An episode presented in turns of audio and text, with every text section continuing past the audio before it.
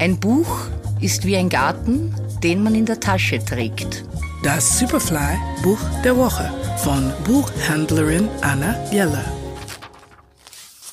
Eine schöne Wiederentdeckung aus Italien.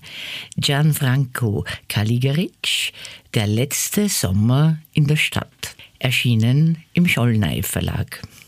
Eine melancholische Liebesgeschichte im Rom der 70er Jahre.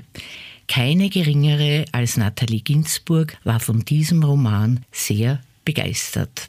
Der junge Leo Gazzara kommt aus Mailand in die ewige Stadt, die ihm alles zu bieten scheint. Ein befreundetes Paar überlässt ihm seine Wohnung und verkauft ihm einen alten Alfa Romeo. Ein anderer Freund verschafft ihm einen Job beim Corriere dello Sport. Mühelos fast findet er Anschluss, frequentiert die angesagten Bars und begegnet eines Abends der so exzentrischen wie umwerfenden Arianna, die sein Leben umkrempelt. Gianfranco Caligaric hat mit Der letzte Sommer in der Stadt einen Roman voller Wunder geschrieben. Man spürt die Hitze in der Stadt und man kann sich sehr gut vorstellen, wie die Menschen in den 70ern damals gelebt, geliebt, gedacht und gelitten haben.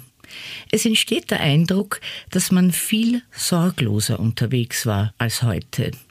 Mehr Dolce Vita, selbst wenn sich, wie bei diesem Roman, kein Happy End einstellt. Eine unheimlich atmosphärische Geschichte erwartet sie. Der Superfly-Buchtipp der Woche. Der letzte Sommer in der Stadt von Gianfranco Caligaric. Erschienen im Schollnei Verlag. Lesen aus Leidenschaft. Anna Jeller ist Buchhändlerin in der Margaretenstraße. Ihr Buch der Woche online und als Podcast zum Nachhören auf superfly.fm.